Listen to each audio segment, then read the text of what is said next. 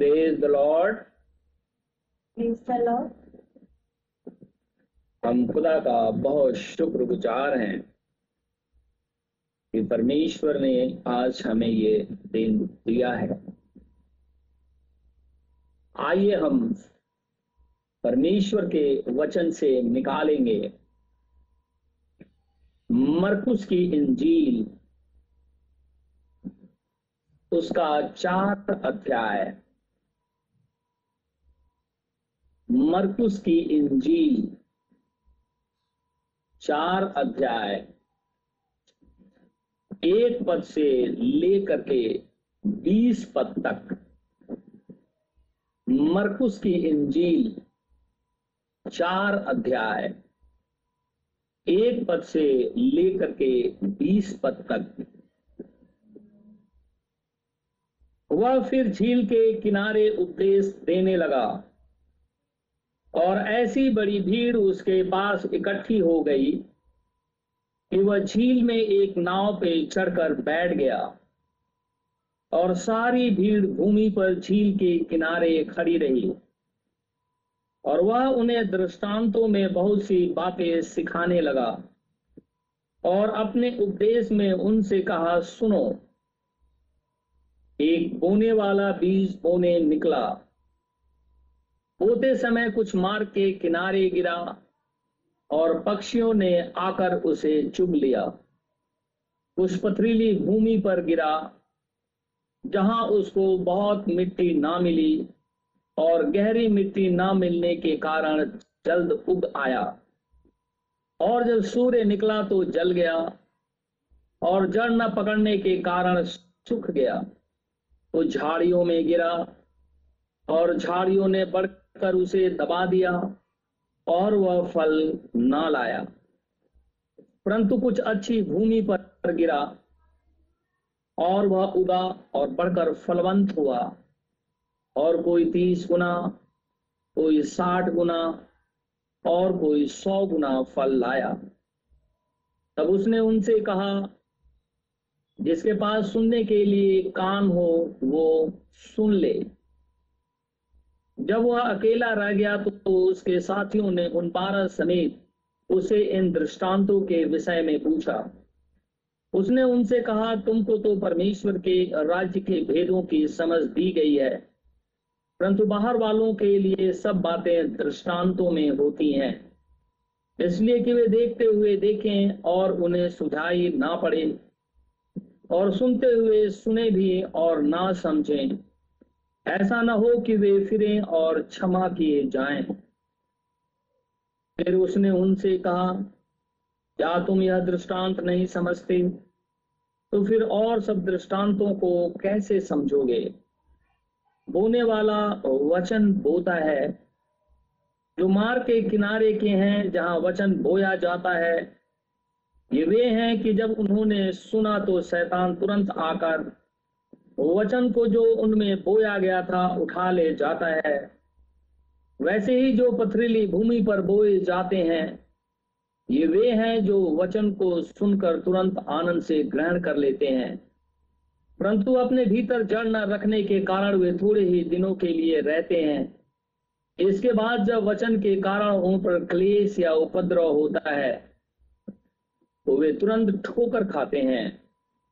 जो झाड़ियों में बोए गए, ये वे हैं जिन्होंने वचन सुना और संसार की चिंता और धन का धोखा और अन्य वस्तुओं का लोभ उसमें समाकर वचन को दबा देता है और वह निष्फल रह जाता है और जो अच्छी भूमि में बोए गए, ये वे हैं जो वचन सुनकर ग्रहण करते और फल लाते हैं।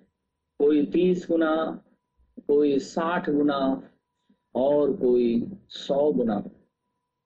परमेश्वर के इस वचन के पढ़े और जाने पर आशीष हो। आमिन।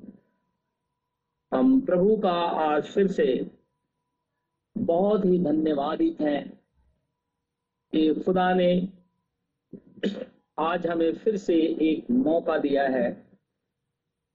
कि हम अपने पापों से पश्चाताप करते हुए प्रभु यीशु मसीह के पास आ जाए। अपने गुनाहों को मान लें। अपने पापों को छोड़ दें। प्रभु से विनती करें। यीशु मसीह के नाम से बपतिस्मा लें। निश्चित रीति से खुदावन खुदा हमारे गुनाहों को माफ़ कर देगा और हमें अनंत जीवन भी देगा, अपनी आत्मा से परिपूर्ण भी करेगा। हम खुदा का इसलिए भी बहुत धन्यवादित हैं कि हम सुबह की आराधना में खुदावन, खुदा के सन्मुख बैठे हुए हैं। परमेश्वर की उपस्थिति हमारे मध्य में है। स्वर्गीय सेना भी हमें घेरे हुए है। और हम सभी जन जहाँ कहीं जिस हालत में भी बैठे हुए हैं, अपने प्रभु की उपस्थिति में ही बैठे हैं। और हम इसके लिए अपने खुदा का ही हृदय से धन्यवाद करते हैं। हमने बहुत दिनों से बीज के विषय में वचन सुनते आ रहे हैं। वचन की बीज है और इसको बोने वाला कोई और नहीं, स्वयं परमेश्वर ही है। क्योंकि वो कहता है, मैंने ही अपने वचन का प्रचार किया है। खुदावन, खुदा, अपने सेवकों, अपने नबियों में से होकर के अपने ही वचन का प्रचार करता है। और जब ये बीज बोया जाता है, जो वचन है तो अगर वो अच्छी भूमि में बोया गया है तो निश्चित रीति से वो फलवंत होता है। लेकिन अगर वो भूमि खराब है, और बार बार उसके ऊपर में बीज को बोया जाता है। लेकिन वो सात पात नहीं उपजाती, लेकिन उठकटारे जाने लगती है। खुदा का वचन कहता है, वो भूमि श्रापित है। क्योंकि जो बीज बोया गया, उसके अंदर में वो बीज फलवंत नहीं हुआ। लेकिन उठकटारे बाहर निकल करके आ गए। हमने पिछले दिनों देखा था एक दर्शन के विषय में, जो ब्रदर ब्रैनहम ने देखा था। एक पृथ्वी की तरह गोल घूमते हुए रेनबो के अंदर में दिखाई दे रही है। और स्वयं परमेश्वर उसमें से निकल करके आता है और अपने ही बीज को बोता है।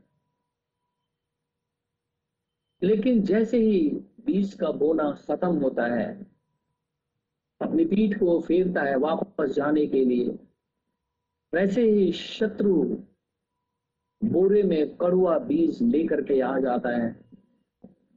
और वो भी पृथ्वी के ऊपर में चारों तरफ़ अपने बीज को बो देता है। जब वो बीज बो रहा होता है, मुस्कुराता भी है, क्योंकि उसी खेत के अंदर में, जिस खेत के अंदर में खुदावन खुदा ने अपने बीज को बोया है, शैतान ने भी अपने बीज को बो दिया। ये बात उत्पत्ति से चली आ रही है। आदम की स्त्री के अंदर में भी जो लुसीफर ने सीड बो दिया और वो सीट बाहर निकल करके आया जो सरपेंट सीट कहलाता है। दूसरी तरफ़ आदम परमेश्वर का पुत्र है। उसने भी अपना बीज बोया और परमेश्वर के पुत्र वहाँ से उत्पन्न हुए, क्योंकि आदम खुदा का बेटा है। लुका की इंजील चार अध्याय में लिखा हुआ है। कलिसिया के अंदर में, कलिसिया अपने आप को जांचे और परखे। हम कौन सा बीज है? यीशु मसीह की तरफ़ से बोया गया, या लूसीफर ने कड़वा बीज जो बोया था, वो हम है। क्योंकि ये फैसला हमें अपनी ज़िंदगी से करना है। और अपनी ज़िंदगी को देखना भी है कि हम कौन से बीज हैं। क्योंकि दोनों बीज हो या मूल बीज हो, वो एक ही खेत के अंदर में लगाए गए हैं। उन दोनों को जब भूख लगी, उन्होंने खुदावन खुदा को पुकारा। परमेश्वर ने उन्हें खाने को दिया। जब उन्हें प्यास लगी, उन्होंने परमेश्वर को पुकारा। परमेश्वर ने दोनों बीजों को पानी भी दिया। इसलिए दोनों ने प्रेस किया। दोनों ने खुदा को थैंक्स कहा। दोनों ने परमेश्वर की बढ़ाई की। लेकिन दोनों बीज ये अच्छी तरह जानते हैं कि वो क्या है? क्योंकि कैन और हाबिल जो एक ही स्त्री से पैदा हुए थे, एक ही खेत से बाहर निकल करके आए थे, दोनों खुदा के पास आए। दोनों ने परमेश्वर को धन्यवाद किया। दोनों ने ऑल्टर बनाए। दोनों ने भेंट भी चढ़ाए। लेकिन परमेश्वर ने सर्पेंट सीड को नकार दिया। वो इसलिए क्योंकि उसका मन सीधा नहीं था। इसलिए हमारे में कौन सा बीज है? हम अपने आप खुदा से प्रार्थना में पूछ लेंगे। या हमें किसने बोया है? क्या यीशु मसीह ने या लुसीफर ने और हमें किस खेत में बोया गया है? क्या संसार में या प्रभु में?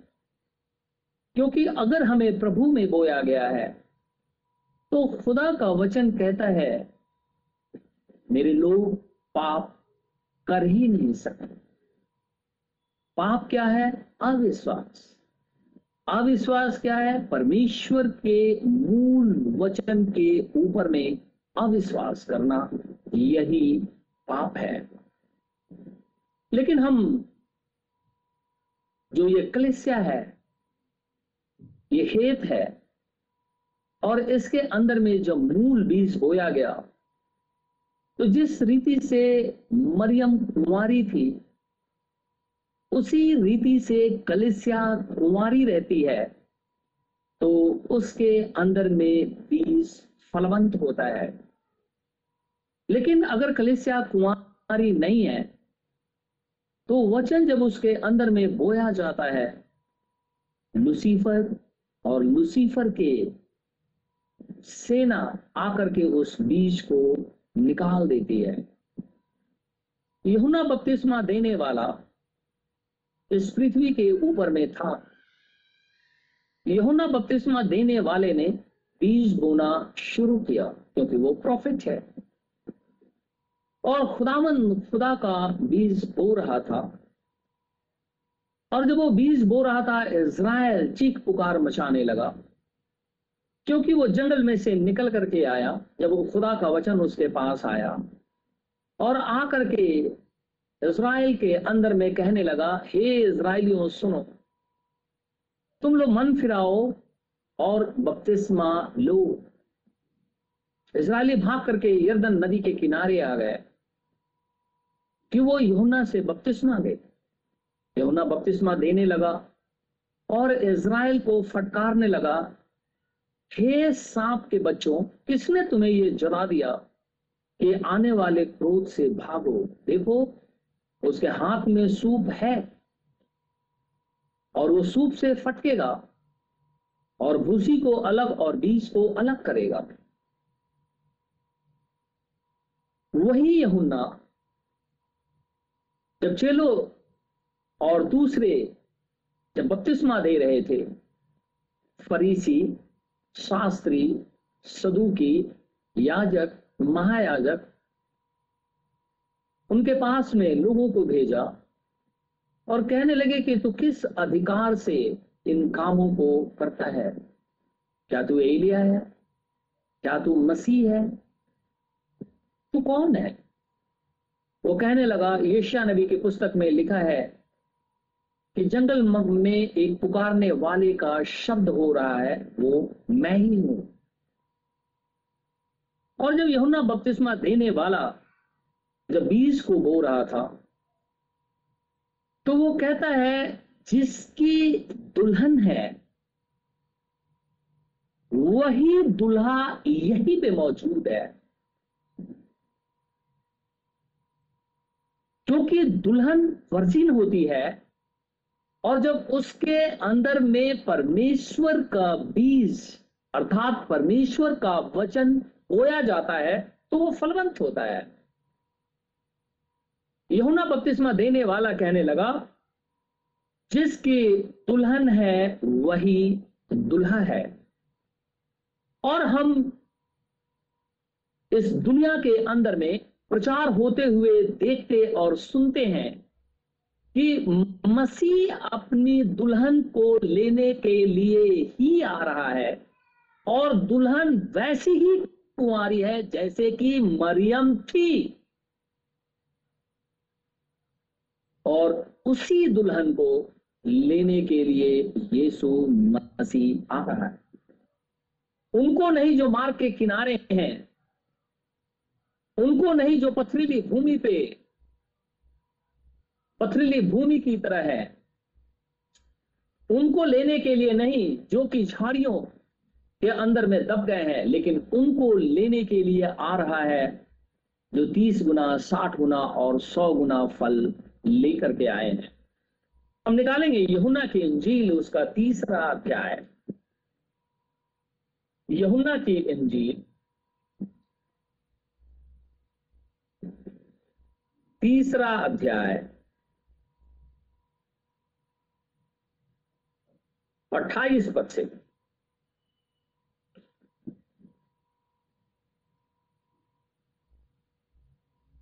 वरन मैं सताइस पद से पढ़ता हूँ।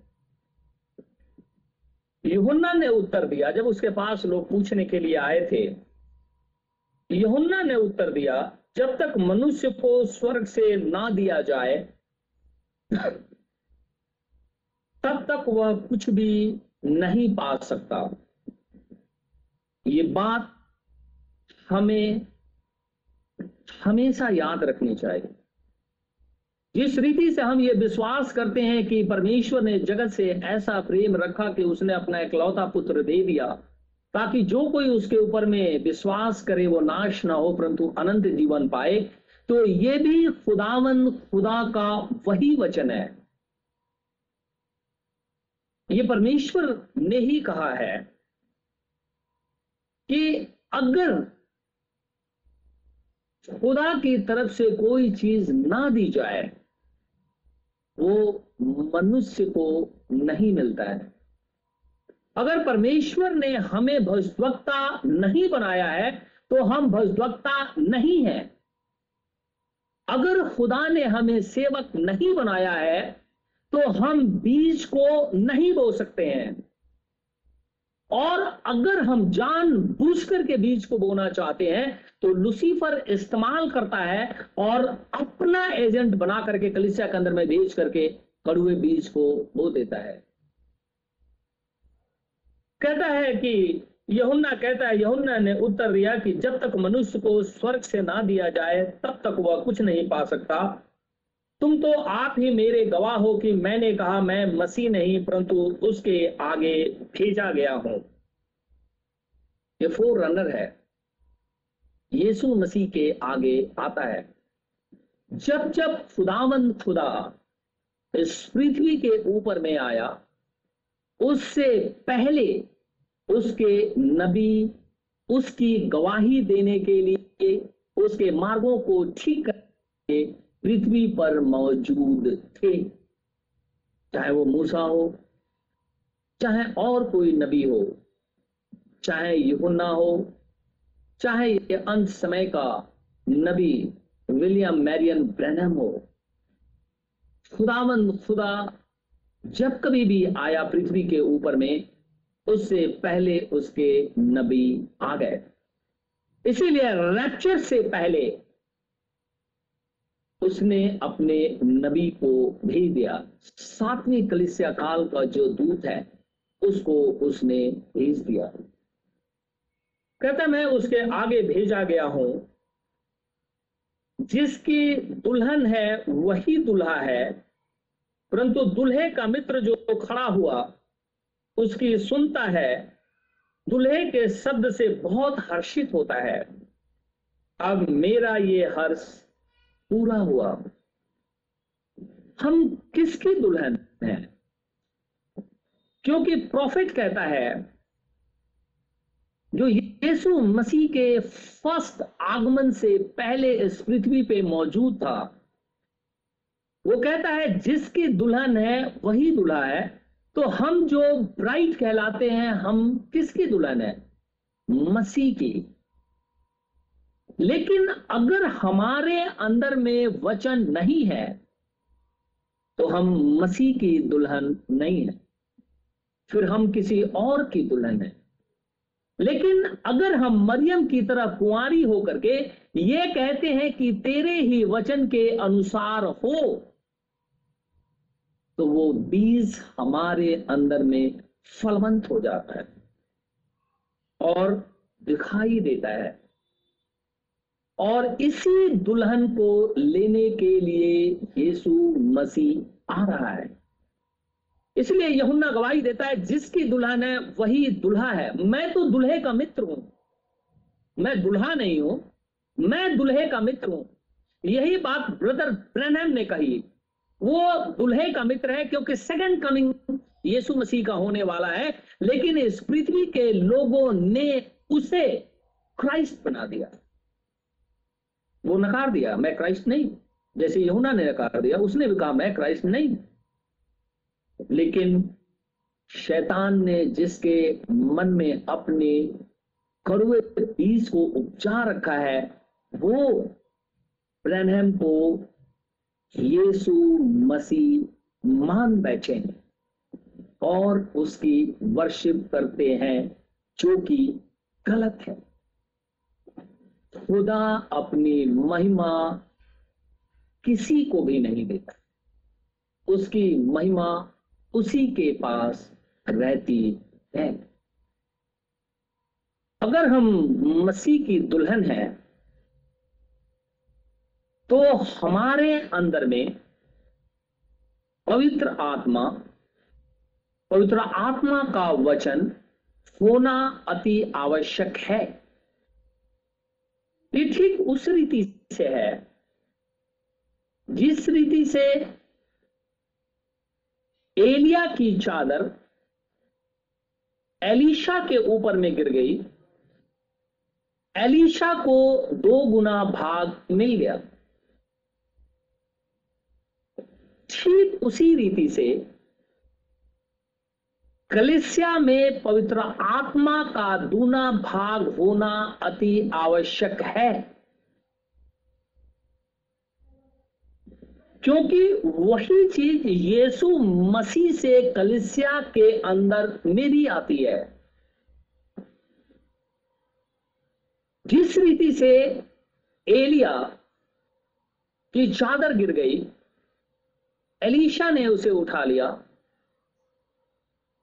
ठीक उसी रीति से खुदामंद खुदा का आत्मा, परमेश्वर का वचन, कलिसिया के अंदर में दो गुना होना चाहिए, डबल पोर्शन होना चाहिए। एक वर्ष मैं निकालूँगा। दूसरा राजा, दूसरा अध्याय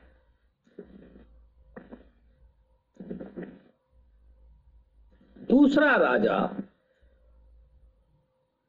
और उसका दूसरा अध्याय।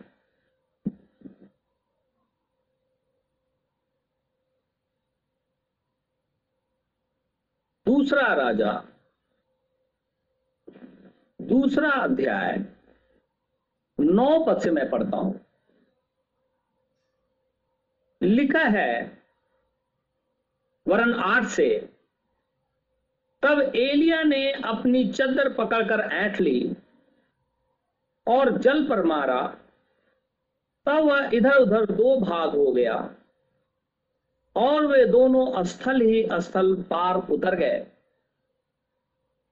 उनके पार पहुँचने पर एलिया ने एलिशा से कहा, इससे पहले कि मैं तेरे पास से उठा लिया जाऊँ जो कुछ तू चाहे कि मैं तुझे तेरे लिए करूँ, वो मांग।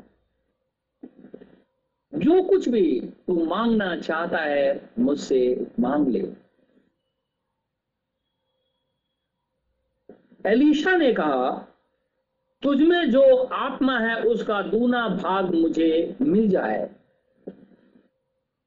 एलिया ने कहा, तूने कठिन बात मांगी है। तो अभी यदि तू मुझे उठा लिए जाने के बाद देखने पाए तो तेरे लिए ऐसा ही होगा, नहीं तो ना होगा। वे चलते चलते बातें कर रहे थे कि अचानक एक अग्निमय रथ और अग्निमय घोड़ों ने उनको अलग अलग किया और एलिया बॉन्डर में होकर स्वर्ग पर चढ़ गया और उसे एलिशा देखता और पुकारता रहा। हाय मेरे पिता, हाय मेरे पिता, हाय इज़राइल के रथ और सवारों। जब वह उसको फिर देख ना पड़ा, तब उसने अपने वस्त्र पकड़े और फाड़ कर दो भाग कर दिए। फिर उसने एलिया की चादर उठाई, जो उस पर से गिरी थी, और वह लौट गया और यर्दन के तट पर खड़ा हुआ। तब उसने एलिया की वो चद्दर जो उस पर से गिरी थी, पकड़कर जल पर मारी और कहा एलिया का परमेश्वर यहोवा कहाँ है? जब उसने जल पर मारा, तब वह इधर उधर दो भाग हो गया और एलिशा पार हो गया। उसे देखकर भजभक्ताओं के चेले जो यरिहो में उसके सामने थे, कहने लगे, एलिया में जो आत्मा थी, वही एलिशा पे ठहर गई है। अतः वे उसे मिलने को आए और उसके सामने भूमि तक झुककर दंडवत की। खुदावंद खुदा, हमारा उद्धार करता प्रभु यीशु मसीह कहता है ये जो मैं काम करता हूँ, उससे भी बड़े काम तुम करोगे। और जो मांगेगा, उसे मिलेगा। और जो खटखटाएगा, उसके लिए दरवाजे को भी खोला जाएगा। जब कलिसिया को खुदा कहता है कि मैंने जो पृथ्वी पर रहते हुए जितने भी काम किए हैं, उससे अधिक, उससे बड़े काम कलिसिया करेगी। कैसे करेगी कलिसिया? कलिसिया तब करेगी जब पवित्र आत्मा का दूना भाग कलिसिया के अंदर में पाया जाए। तब कलिसिया, जो यीशु मसीह ने काम किया है, उससे बड़े काम वो कर पाएगी। और अगर खुदावन खुदा का दूना भाग हमारे पास, यानी कलिसिया के अंदर में नहीं है, हम बड़े काम नहीं कर सकते। एलिशा ने दूना काम किया। एलिया की चदर एलिशा के ऊपर में थी। उस चदर के अंदर में कोई ताकत नहीं, लेकिन खुदावन खुदा उसमें से होकर के अपने कार्यों को अंजाम देता है। ठीक वही प्रभु परमेश्वर कहता है, मैं अपने पिता के पास जाता हूँ, लेकिन जो कुछ भी मैंने काम किया है, कलिसिया इससे भी बढ़कर के काम करेगी। कब? जब खुदामन, खुदा का दूना भाग पवित्र आत्मा उसे मिलेगा। निकालेंगे यहुना की इंजील, उसका चौदह अध्याय। यहुना की इंजील और उसका चौदह अध्याय।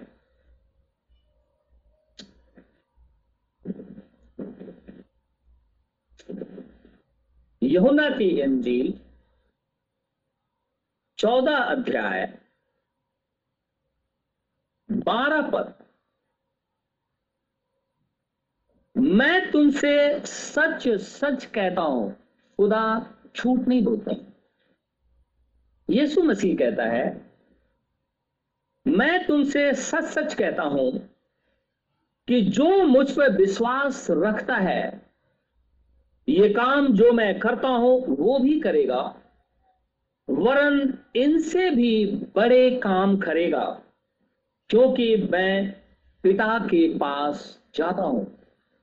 हम खुदावन खुदा से बड़े काम तब करते हैं, ज़्यादा काम तब करते हैं, दो गुना काम तब करते हैं, जब स्वयं खुदामन खुदा का आत्मा का दूना भाग कलिसिया के अंदर में मौजूद होता है।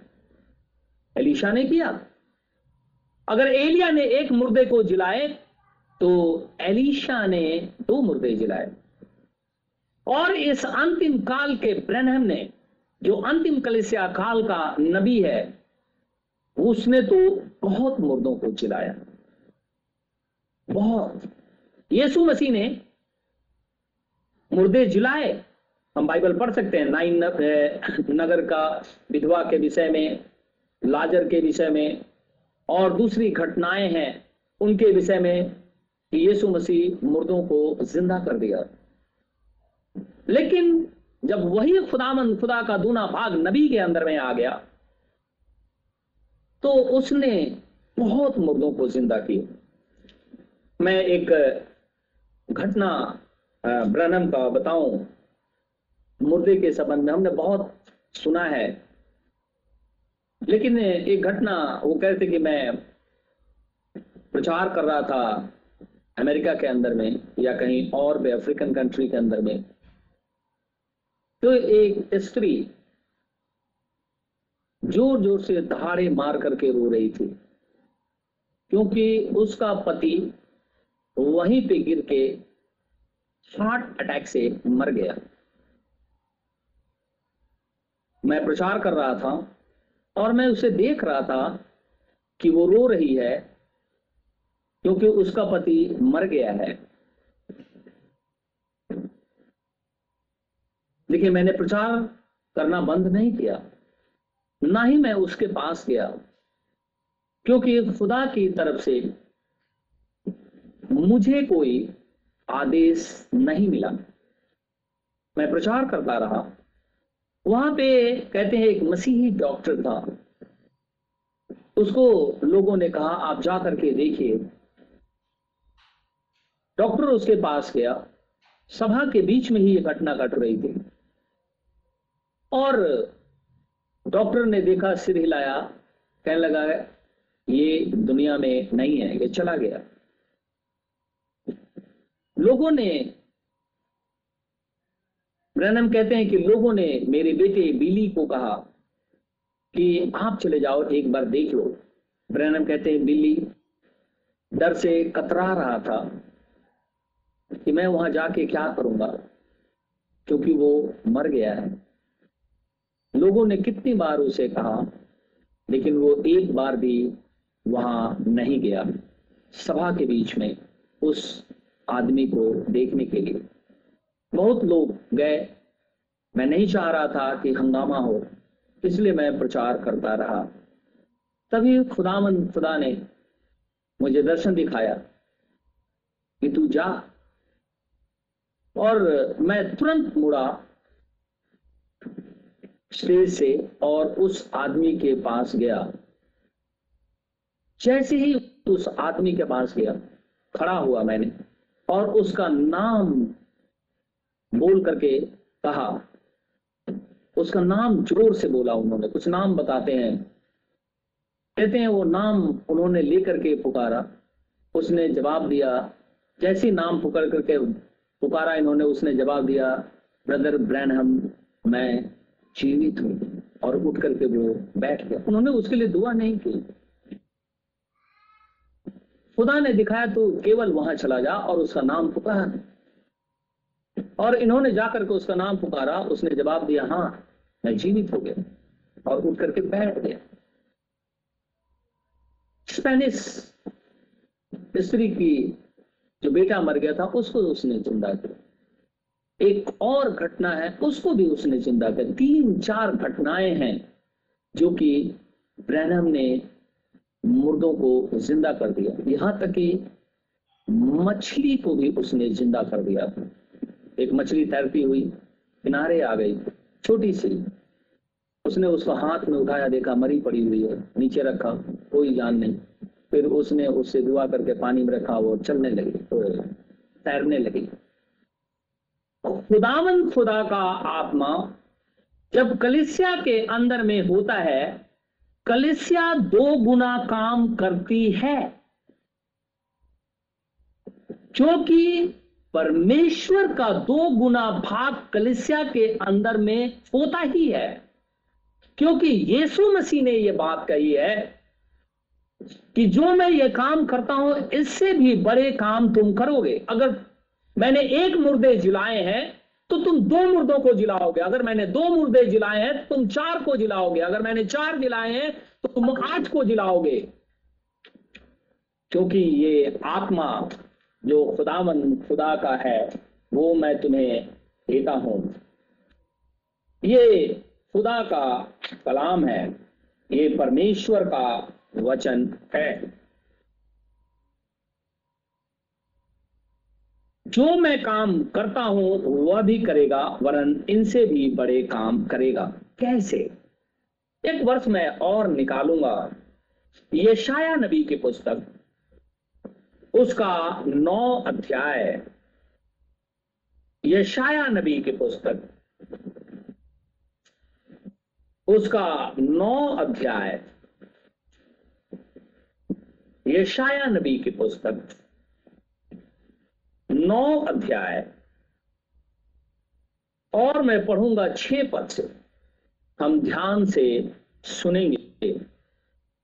क्योंकि हमारे लिए एक बालक उत्पन्न हुआ है।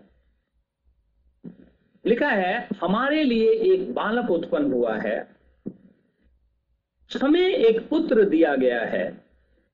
और प्रभुता उसके कांधे पर होगी। प्रभुता कहाँ होगी? उसके कांधे पर होगी। और उसका नाम अद्भुत युक्ति करने वाला पराक्रमी परमेश्वर, अनंत काल का पिता और शांति का राजकुमार रखा जाएगा। लिखा है ना? कहता है, प्रभुता उसके कांधे पर होगी। और वो अनंत काल का पिता शांति का राजकुमार कहलाएगा। खुदावन खुदा का वचन कहता है, यीशु मसीह कलिसिया का सिर है और देह कलिसिया है। तो ये जो शोल्डर है, कांधा है, वो सिर है या देह है? देह है, अर्थात कलिसिया है। तो इसी शोल्डर के ऊपर, अर्थात इसी कलिसिया के ऊपर में खुदावंद खुदा अपनी प्रभुता करता है। लिखा है, क्योंकि हमारे लिए एक बालक उत्पन्न हुआ, हमें एक पुत्र दिया गया, और प्रभुता उसके कांधे पर होगी, और कांधा कलिसिया है। यानी यीशु मसीह जो राज्य कर रहा है, यीशु मसीह जो पृथ्वी के ऊपर में राज्य कर रहा है, वो कहीं और नहीं, अपनी दुल्हन के ऊपर ही कर रहा है, क्योंकि दुल्हन यीशु मसीह की देह है। और इसके कांधे पे प्रभुता है। किसका? खुदामन, खुदा का। जीसस क्राइस्ट कलिसिया का सिर है और कलिसिया यीशु मसीह की देह है। और खुदा का वचन कहता है, इस देह को गंदा मत करो, क्योंकि ये पवित्र आत्मा का निवास स्थान है। और जब पवित्र आत्मा का निवास स्थान हमारा शरीर है, और खुदावन खुदा हमारे ही कांधे पे प्रभुता करता है तो ये कलिसिया दो गुना भाग लेकर के परमेश्वर के काम को ही करती है और इसी का रैप्चर है। खुदा इसी को लेने वाला है, क्योंकि यही अच्छी भूमि है जिसके अंदर में खुदा का वचन जब बोया गया तो वो फलवंत हुआ। और लिखा है, उसकी प्रभुता सर्वदा बढ़ती रहेगी। और उसकी शांति का अंत ना होगा। इसलिए वे उसको दाऊद की राजगद्दी पर इस समय से लेकर सर्वदा के लिए न्याय, सर्वदा के लिए न्याय और धार्मिकता के द्वारा अस्थिर किए और संभाले रहेगा सेनाओं के यहोवा की धूम के द्वारा, ऐसा हो जाएगा।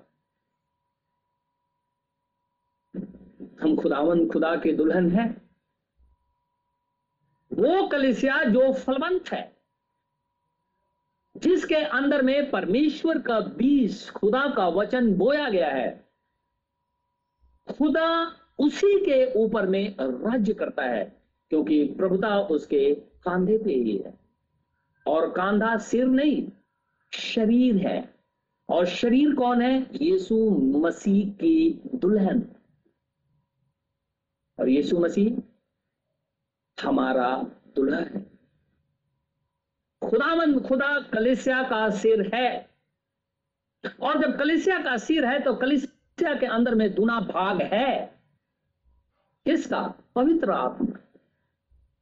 और जब ये दुना भाग कलिसिया के अंदर में है, कलिसिया उन्हीं कामों को करती है जो यीशु मसीह ने किया, और यीशु मसीह से बड़े काम करती है। ये मैं नहीं परमेश्वर का वचन कहता है।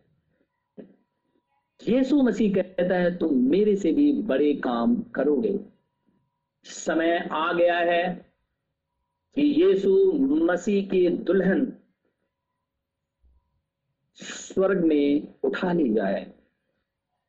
क्योंकि यीशु मसीह, जो शांति का राजकुमार, अनंत काल का पिता है पृथ्वी पर अपनी दुल्हन के अंदर में राज्य करता है। यीशु मसीह कौन है? वचन। हमारी ज़िंदगी के अंदर में कौन राज्य करता है? वचन। हमारा शरीर एक मंदिर है। किसका? पवित्र आत्मा का। पवित्र आत्मा कौन है? खुदामंद खुदा का वचन। और वचन ही परमेश्वर है। प्रभु, हम सबको आशीष और बरकत आमिन। दुआ करेंगे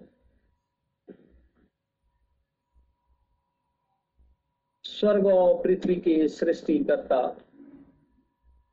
हमारे उद्धार करता प्रभु यीशु मसीह, बड़ी ही आदर और भिन्नता के साथ में हम सभी जन तेरे पास आए हैं। हम तेरा धन्यवाद करते हैं कि तू हमारा परमेश्वर है। हम इस बात पे विश्वास करते हैं कि जब प्रभुता हमारे कांधे पर है, अर्थात प्रभु यीशु मसीह जब अपने शरीर के ऊपर में, कलिसिया के ऊपर में राज्य करता है, जो पृथ्वी पर पाई जाती है तो खुदा हम इसके लिए तेरा हृदय से धन्यवाद करते हैं। और इस बात को हम जान जाते हैं कि हम दुल्हन हैं और हमारा उठाना उठाया जाना तय है। क्योंकि हे जीवित खुदावन खुदा, आज दुल्हन पृथ्वी के ऊपर में है और इसके ऊपर में वचन राज्य कर रहा है। क्योंकि हम परमेश्वर के मंदिर हैं और खुदा अपने इसी मंदिर में निवास कर रहा है। और इसलिए तूने हमें दुना भाग दिया है, क्योंकि तू कहता है, जो मैंने काम किया है, इससे भी बड़ी काम तुम करोगे। खुदाया, हम इसके लिए तेरा हृदय से शुक्रगुजार हैं। और कहते हैं कि धन्य है हमारा प्रभु परमेश्वर जो जीवित है। उसने हमें ज़िंदगी दी है। बहुतायत की ज़िंदगी तेरी महिमा सबसे ऊँचे स्थानों में बनी हे परम पवित्र विनती और प्रार्थना करता हूँ, कोरोना फैला हुआ है। ऐसे समय में तेरी बेटी, तेरी बेटियाँ हॉस्पिटल के अंदर में जाते हैं। या प्रभु जी इंजेक्शन लेने के लिए जाते हैं। जो खुदावन खुदा, उन्हें वैज्ञानिकों को बुद्धि दी ताकि वो वैक्सीन को तैयार करें। अगर वो इसे लेने के लिए भी जाते हैं, मैं चाहता हूँ खुदा तो वहाँ मौजूद रहे। और ये कोरोना वायरस शरीर को छूने ना पाए। और प्रभु, इस वैक्सीन से किसी भी भाई बहन को कोई हानि होने ना पाए, लेकिन तू वहाँ मौजूद रह, ताकि खुदामन खुदा इससे तेरे नाम की महिमा प्रकट हो। ए परम पवित्र, मैं चाहता हूँ जिन्होंने ले लिया उसके लिए तेरा धन्यवाद। जो वैक्सीन लेना चाहते हैं, खुदा उसके लिए भी तेरा धन्यवाद। और मैं चाहता हूँ कि तू वहाँ मौजूद रह। कि वो वैक्सीन हानि करने ना पाए, लेकिन वो शरीर के लिए लाभकारी सिद्ध हो। हे जीवित परमेश्वर, इज़राइल के सुधीले यरूशलेम की शांति के लिए दुआ माँगता हूँ। हमारे दिल्ली शहर, हमारे देश, वरन संपूर्ण मानव जाति के ऊपर में रहम कर, ताकि लोग इस वायरस से बच जाए। तेरी दया ही मनुष्य को बचा सकती है। मनुष्य कितना भी उपाय कर ले, लेकिन अगर तू अनुग्रह ना करे, तब तक मनुष्य बच नहीं सकता, क्योंकि तू धर्मी और अधर्मी दोनों को आशीषित करता और दोनों के ऊपर में मेह बरसाता है। लेकिन अंत के समय में उन्हें अलग करके गठर बाँध देता ताकि वो चलाए जाए। खुदाया मैं चाहता हूँ तो हमारी मदद कर। मर्ज़ी तेरी पूरी हो। प्रार्थना अपने उद्धार करता यीशु नासरी के नाम से माँगता हूँ, इसे इसी घड़ी पूरा कर। आमीन। है हमारे पाप, तू जो स्वर्ग में है, तेरा नाम पाक माना जाए, तेरी बादशाहत आए। तेरी मर्ज़ी जैसे स्वर्ग में पूरी होती है, ज़मीन पर भी हो। हमारे रोज की रोटी आज हमें दे। जिस प्रकार हम कसूरवारों को माफ़ करते तू भी मेरे कसूरों को माफ़ कर। हमें अजमाइश में ना पड़ने दे, परंतु बुराई से बचा। क्योंकि बादशाह, कुदरत और जलाल हमेशा तेरे आमीन